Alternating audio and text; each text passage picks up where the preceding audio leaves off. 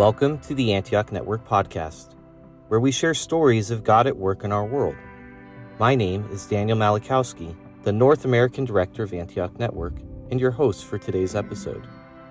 In this podcast, we'll hear from the founders of Antioch Network, George and Hannah Miley, as they speak to the ministry's roots and foundations. As they do, they will share on their unique experience through the global mission movement, Operation Mobilization, and how the challenges they navigated together paved the way for the beliefs and values that would form and shape Antioch Network. As we hear the Miley share, we will hear the missional heart of God to bring the gospel of his reconciling love to all peoples.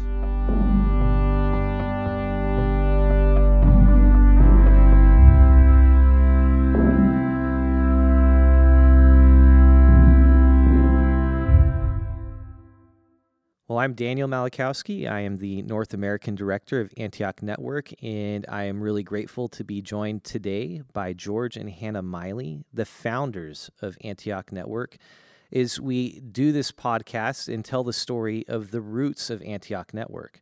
Now, we as an organization have been um, functioning since nineteen eighty-seven and legally incorporated since nineteen eighty-nine, but the journey that gave birth to Antioch Network actually began well before that time. And today we're going to be specifically talking to the Mileys about their journey and experience through an organization called Operation Mobilization.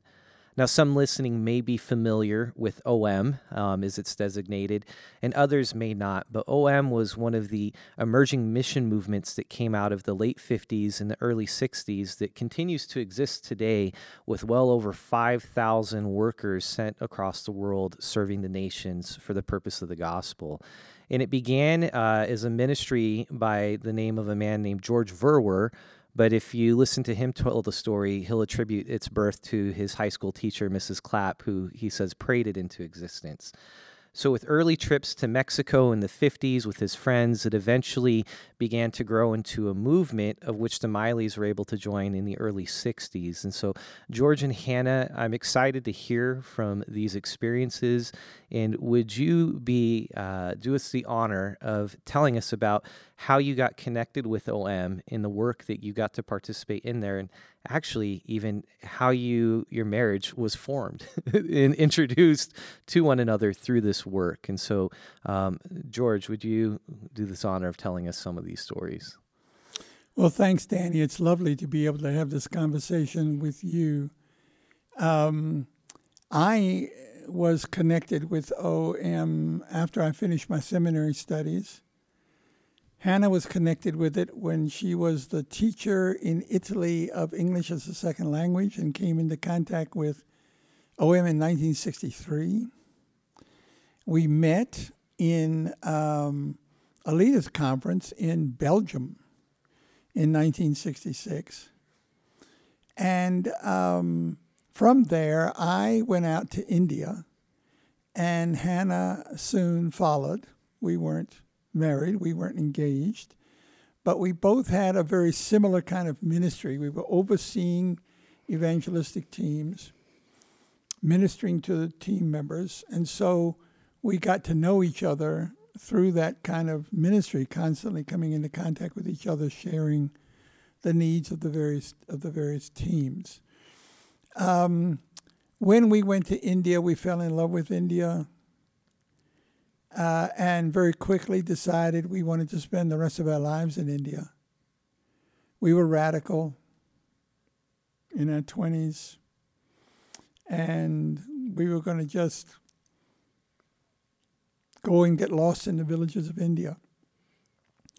That was a very special time in the ministry of O M because we were together with our Indian brothers and sisters laying the foundations for um, a work that would grow and is vibrant in India to this day.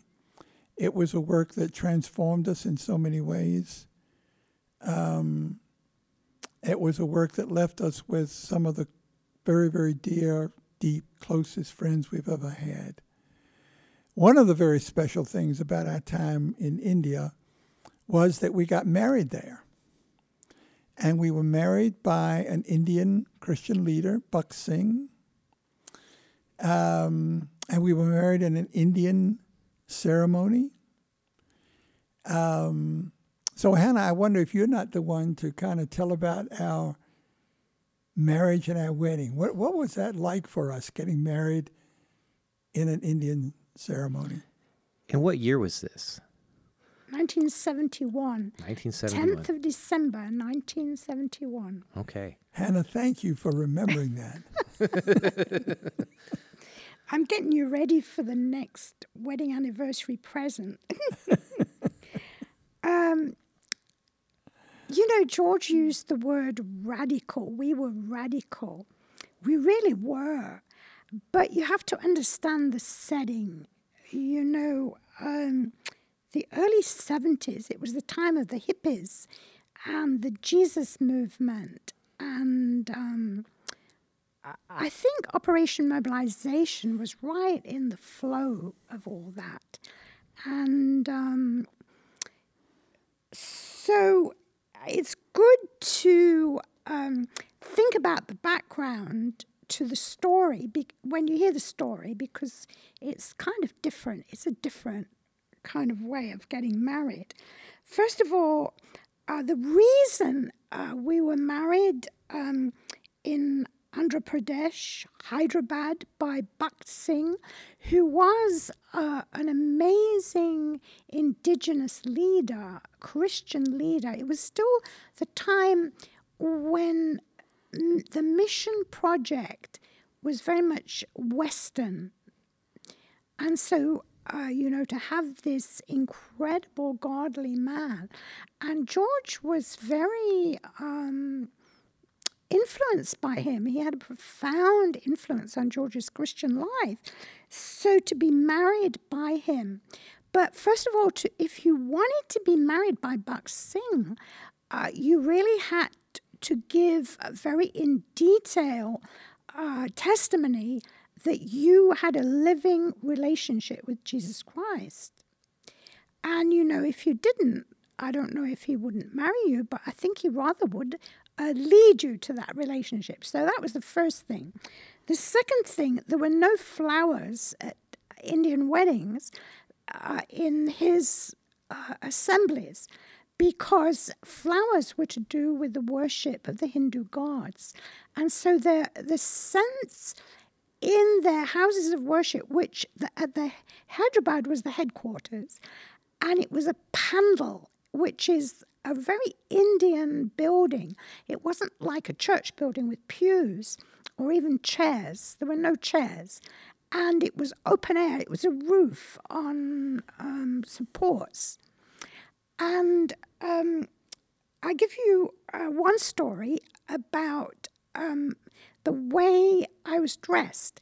Uh, y- in modesty and in um, deference to the culture, I wore a sari. And the, I needed some help in putting it together. And two of my Indian sisters helped put it together, and it was very slippy material. So they had to kind of pin it together. And I stood there in bare feet as they uh, dressed me. And so I got into these high heel shoes uh, because I'm uh, quite a bit shorter than George. So high heel shoes were very desirable.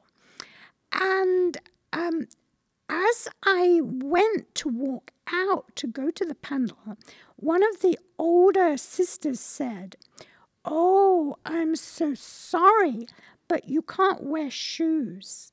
Because in the pandal, everyone took off their shoes. And it was like, this is a holy place. We don't wear shoes. And so the custom was you left them outside. And you did that in houses. You didn't just walk in with your shoes in. your shoes on, you went barefoot. So now I had a big problem because I had been dressed in this sari with uh, bare feet, uh, with, uh, with the shoes. Actually, they dressed me with the shoes on.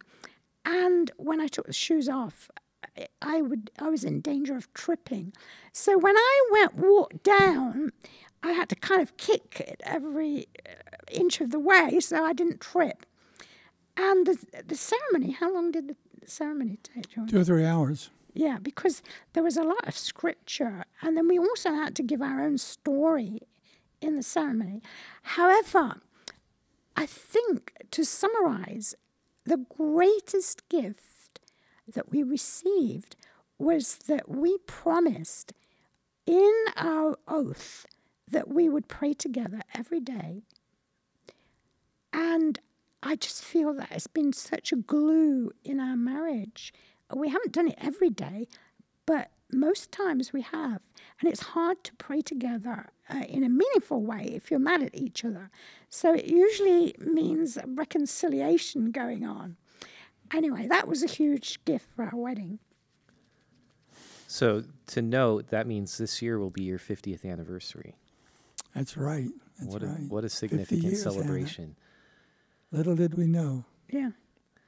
Now, I know those early days in O M, I've heard you each share stories of just the intensity and the activity of the work, having rubber thumbs and passing out tracts at train stations. Can you speak to what you guys were engaging as you were partaking in O M, and then how that emerged into the ship ministries? Well, the the the thrust of the work of O M in India was evangelization. So we would go to the marketplace, village after village, preach in the open air. And after we preached, we would distribute Christian literature, speak to anybody who wanted to speak. But our emphasis was also training up Indian leaders. So we would have Indians with us. And very quickly, the O M teams in India were typically one or two foreigners and the rest Indians. So it was both evangelism and discipleship. So you can see by that that discipleship was part of our ministry right from the mid-sixties. Um, the work of O M internationally, and we were very much, a, we were part of the international work as well. We would come uh, to international conferences and that kind of thing. O M internationally began to pray that God would give an ocean-going ship for world evangelization. And we were part of those prayers. We were praying that God would give a ship. And um, after six years of prayer, God gave a ship. And that ship was built by and owned by the government of Denmark. But um, we bought her... Um, in Copenhagen, and then she went to Rotterdam for repairs. And then she began her maiden voyage uh, around Africa out to India. And on the way, I got this letter from George Verwer. He was on the ship. And he said, look, George, um, I can't lead O M generally, and this ship as well. So I would like you to come and be the leader of the ship. Well, my response was, no, I'm not going to do that. I'm called to India. I'm going to spend the rest of my life in India. Um, but I did, um, Hannah and I came on the ship when George had to leave to go back to the conferences in Europe. And we had just been married. And uh, the ship was, how can I describe it? In its early unformed state. And so there were all kinds of personnel issues and challenges, as well as the program issues and challenges. But the ship Logos, um, we would go from port to port. We would spend two to three weeks in a port. We would have a book exhibition that would... Um, have seventy-five percent of the books, secular books, twenty-five percent, give or take, Christian books, to give us uh, an, an, an opening into the society, because if we were targeting unreached groups, unreached places, particularly, uh, and so we didn't want to go in with John three sixteen written on the side of the ship. So we went in as an international cultural group, Um, and uh, ev- eventually I became the C E O of this work on the ship. Um, and in each port, not only did we have evangelistic outreach, But we had conferences. We would have conferences for pastors. We would have conferences for missionaries. We would have conferences for young people. And the more we had conferences for pastors and missionaries, the more we became exposed or informed by the state of the church and the state of missions in country after country after country. And on the ship Logos, we ended up visiting, you know, one hundred countries and having these kind of exposure to what was going on in the church and in, in missions. And it wasn't long before we were praying that God would give us a second ship, because what was happening on the ship is the core leadership was growing. We were getting more captains. We were getting more chief engineers. We were getting more ministry leaders. We were developing leaders, because on a ship, talk about community, the Logos was uh, one hundred forty people on a fairly small ship. It was an ocean-going ship, but fairly small. So you were meshed together, and there were no secrets. I remember we received teams coming from Europe at one point, and um, we would have people who had spent that two years on the ship leave, and a new group that's going to spend two years on the ship come. And one of the first things we would do with the new group is we would have morning devotions together, and we would ask everybody to give their, what was their first impression when they saw the ship. I remember this one young woman, she stood up in front of everybody and she said, when I first saw the ship, we'd come all the way overland from Europe to Kuwait. When I first saw the ship, I thought, this must be what heaven is like. This ship with one hundred forty people on it from twenty different countries, this is heaven. Well, that was eight o'clock in the morning. nine o'clock in the morning, she got assigned to her work assignment, and her work assignment was serving food in the dining room. And within a couple of weeks, she was in my office. She wanted to go home.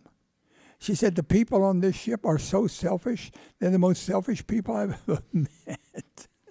Well, of course, when it comes to food, sometimes you can get the worst of people coming forward. So uh, obviously we were able to work with her on some of the things that were in her that were causing that kind of response. And so anyway, people were growing. The work was growing. The core group was growing. And so that ship Logos um, birthed the second ship Doulos. So pretty soon now we had two ships. And what year was this that Doulos emerged as a part of the O M program? We bought the Doulos in nineteen seventy-seven. seventy-seven, okay. Yeah. So now we had one ship in Latin America, one ship in Asia, and we needed a central headquarters to organize all this. And so after a long process of deciding where should this central headquarters be, we ended up establishing that headquarters of all places in Germany. So Hannah and I moved in nineteen eighty to Mosbach in Germany, to establish an international headquarters for the ships. So we had one director on the Logos, another director on the Doulos. I was overseeing both ships, and now we were establishing an international headquarters in Germany. So that's a little bit of our early days in O M. And all of this was feeding into what was ultimately going to be expressed in Antioch Network. Now, I can't imagine an early marriage on ships, ocean going, with the itinerary that you guys were keeping up with these conferences and the programs was easy. How was that experience uh, for you guys in the sense of forming you individually, not just being exposed to these challenges in the world, but also within your own development? Hannah. I... um. You know, there's the big picture. There is the um, national movements. There are, but then there's the um, personal, inward activity. And like George referred to um, our friend who um, was thinking she was in heaven when she arrived on the ship, and then a week later she realized she was in hell. So it is, you know, um, those inward things um, are living in this big environment with great vision. And I would say uh, that God used it uh, to form the inward life, the person. And so for me, I came to this. I have to start thinking, why did I uh, enroll in such a vigorous and stringent and challenging journey? And, you know, one of the factors that was going on uh, for me in joining uh, this uh, intense community was looking for family because of my background and losses. And I imagine that Uh, Many of us did that. And I think in our lives, uh, God is so uh, patient and gracious. So here I am all these y- years later looking back. And um, yes, I had all the enthusiasm, the vision, and the sense of calling. But at the same time, he was working within me. So to be married in such a close, intense community, I I see, looking back, it was tough. It was very, very hard. And um, I can see huge blessing. You know, I think of all the people we met, you know, and uh, the intense relationships. And Um, our links, for example, with India. And I think today, what is happening in India today with COVID is so tragic. So, you know, um, this community with this great vision, we're operating in a very broken world, and we are very broken. But I think the testimony looking back is how God uses those things, you know. Um, I can see I was a very slow learner, but um, I'm so thankful for what I experienced. But I'm also glad that today um, I've um, kind of changed a bit. Danny, here's a story that c- kind of feeds into what you're asking, I think, just to give one of however many stories there are. We arrived um, one time in a port in the Arabian Gulf, and we had eight vehicles on the ship, so those vehicles had to be put ashore. And then we had to comply with whatever regulations the local government had for foreigners to drive those vehicles.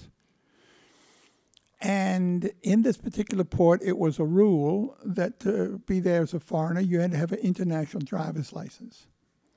But because we were only there for eight days, they gave us permission not to drive with, not to have to get everybody to have an international driver's license. Well, the chief engineer was responsible for the vehicles. So I announced this at breakfast, that we could drive the vehicles. The chief engineer, who was fairly um, volatile, just went into a rage in front of everybody. And he said, you know, I'm the chief engineer. I'm in charge of the vehicles. I believe we should obey all of the rules. I'm not going to allow those vehicles to be driven, this kind of thing. This was just before morning devotions. Everybody heard this. So at the end of morning devotions, I went down to his cabin. He was sitting there writing out his letter of resignation. He was going to resign.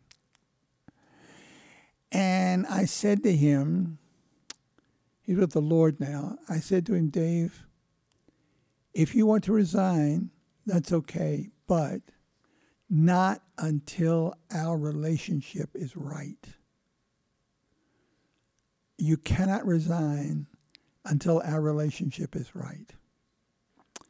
Well, he never resigned. Our relationship came into rightness and wholeness.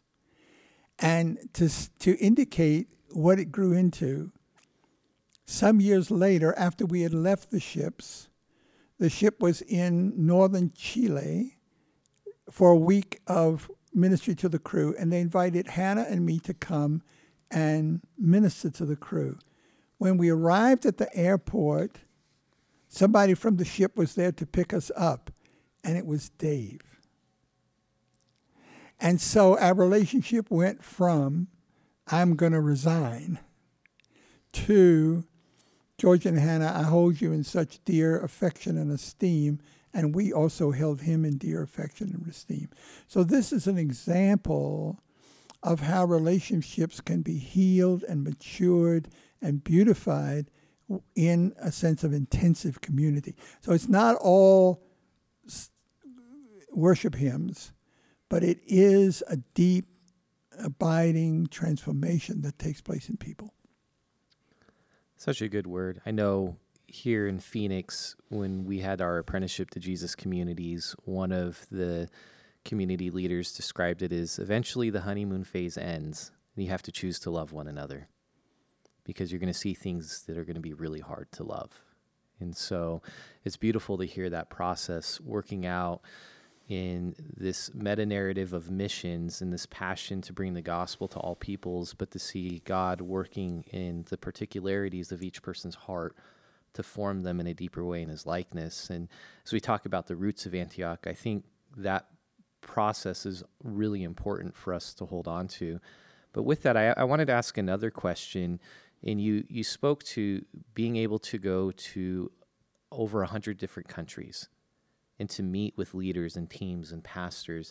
And that's an experience that not many people can say they've had, to get this scope of how the bride of Christ is doing internationally.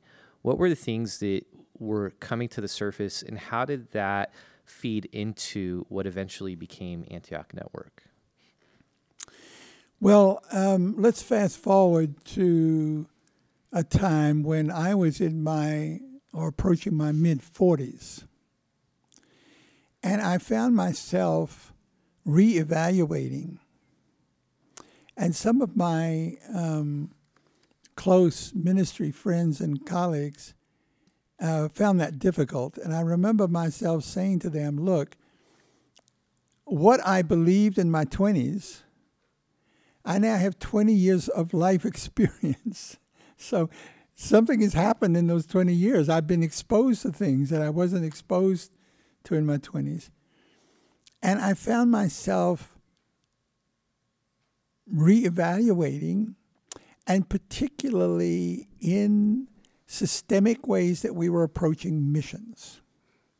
Because the challenges that we were facing in O M, in the ship ministry that I was leading, but also in O M generally, those challenges were also challenges that other ministries were also facing. This was not just O M. It wasn't just the ship ministry. Um, in a very, excuse me, in a very unique way, God brought Hannah and I together with the president of Wycliffe Bible Translators, a dear, dear, dear man, and we had a whole day with him, sharing with him where we were. And um, he said to us, Wycliffe is facing exactly the same things that you're talking about. So what were these systemic challenges? Well, one was funding. Typically, missions are underfunded. And being underfunded affects people very, very specifically. It affects particularly women. It affects particularly women with children. When a mother f- feels that she can't get what she needs to care for her children, that becomes traumatic. And I know how often we, in retrospect, were asking our staff members, our crew members, to do without things. We had families on board, we had a school on board, we had mothers and children on board, and they had to do without because we didn't have money. So the proper funding of missions. Secondly, uh, the pastoral care of missionaries. It is also systemic. Missionaries, we're asking them to live in very challenging situations. What about the visas? What about the money? What about health care? What about the education of the children? So the pastoral care of the missionaries. Another issue was a diversity of gifts. You know, if we have this idea that what is a missionary, somebody's going to Bible school or seminary, they're going to be a missionary. Right there, we are limiting the people who are taking place in missions to a specific narrow um, stream of callings and giftings. On a ship, you have engineers. They've never been to, you know, if the ship, if the engines of the ship have a problem when you're at sea, you don't care whether the chief engineer has been to Bible school. That becomes irrelevant. Is he a good engineer and can he fix those engines? And so multiply that by leaders, by promotional people, by communications people, by people who are gifted to organize, by people who are gifted to cook, et cetera, et cetera. So the work of missions needs the laity. And it needs laity that are not called to go to seminary. They're called to serve in harmony with how they are called and how they are gifted. So how do we structure missions to open the door to the whole spectrum of gifting within the body of Christ? Another issue was focus. If you hear missionaries, I'm called to go here. Well, why are you called to go there? Well, it typically is, I have a friend that goes there, or my father went there when he was young, uh, rather than actually talking about what actually is the need in world evangelization and how do we complete that need and how do we focus on what we're doing. And so these issues and other issues were systemic in our challenge in missions. And the work of the ships got to the point where the rest of O M, I mean, we were now one-third of the whole mission, and the rest of O M was asking us to please go into maintenance mode. So George and Hannah really aren't called to maintenance mode. So we said, look, give us a break. We, we need to just take a break. And we needed to get new ideas, new thoughts, new thinking in the area of missions, in the area of uh, organization, and in the area of communications. And so we came to uh, Southern California. First of all, we needed a rest. And secondly, to seek God and to pray and to be exposed to broader sections of the body of Christ and to pursue how do we respond to these challenges that all of us in missions are faced systemically in missions. And it was out of that seedbed of reevaluation and rethinking that we more and more came to the local church. We missionaries have bought the problem, but the, it's not our problem. It's a problem that belongs to the body of Christ. And we missionaries need to take this problem that we have bought and come to the body of Christ, the local church, and say, how do we together, partner together to complete the task? So it was out of that soil that Antioch Network was born.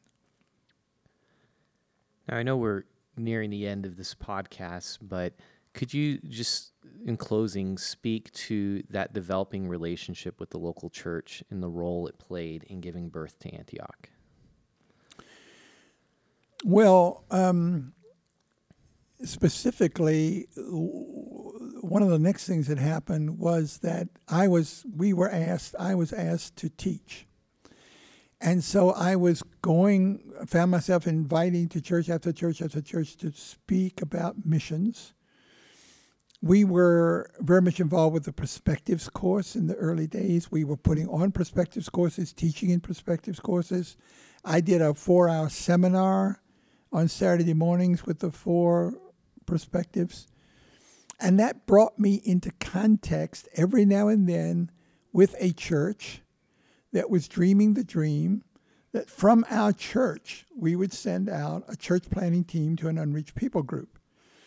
And uh, once I was in Austin, Texas, teaching in a perspectives course and was sharing this vision. And so people came to me uh, at the break and said, you know, our church here in Austin wants to send a church planning team to Istanbul, Turkey. And my response in my heart was, what on earth does a church in Austin, Texas know about Istanbul, Turkey? But thankfully, I didn't say that. I said, I would like to meet with the people in your church that have this vision. And the next morning, I found myself in the room with the founder of that church, Dan Davis, who, by the way, is a businessman, with Dan Davis and one of the other leaders. And they said, George, what do you want to say to us? And I said, I don't want to say anything. I want to hear from you. Tell me about this vision of going to Istanbul. I discovered that Dan and his wife had spent months in Istanbul doing sociological research. They did indeed know what they were doing. Dan was an apostolically called and gifted leader. They wanted to put a team in Istanbul. And I said to Dan, look, every now and then I'm finding other churches that are also carrying this vision. Dan said, we need to get together. So March the sixteenth, six months later, nineteen eighty-seven, I called Dan. I'm going to be in Austin this day. Do you want me to call some of the other churches? So he said, yes. So I called churches. Look, if you want to get together with other churches and talk about a local church sending a church planting team to an unreached people, meet me at Hope Chapel, Austin, Texas, March the sixteenth, nineteen eighty-seven. Seven churches turned up. So we spent the whole day together. This church would tell what they're doing. We'd pray for them. Another church tell what they were doing. We'd pray for them. And that was, little did we know it, we didn't have the plan to do it, but that was the beginning of Antioch Network. Well, George and Hannah, it's such an honor to sit here and to hear the work that God was doing to lay these seeds and to germinate them into what this vision and this work and assignment has become, and to hear the unique components of the call to mission, the component of the formation of specifically you two personally, to be able to carry this to its fruition and to be the type of leaders that could give birth to the uniqueness that is Antioch Network, but then even the role of the local church in, in some sense, even participating and proactively initiating it as well. And so that role with Dan Davis and saying, well, let's get together. What a gift to hear these particular roots of the missions, the local church, and that calling to bring these giftings together to navigate these issues and challenges that you specifically mentioned. And so it's an honor to to be here with you guys today. I know we'll be tackling a few more of the roots and stories that give birth to Antioch Network, that explain its uniqueness, which uh, it's difficult to explain Antioch, would you say? I know throughout my history, I, I say, what is Antioch? And it's easier told in a story, saying, well, let me tell you what God has been doing. And it gives it sense and character. And so I think these roots help give us context to articulate just the unique breadth and depth that is being called through um, this unique work and assignment that we are able to share in and carry in together. So thank you both for your time. And um, we look forward to being able to do this again.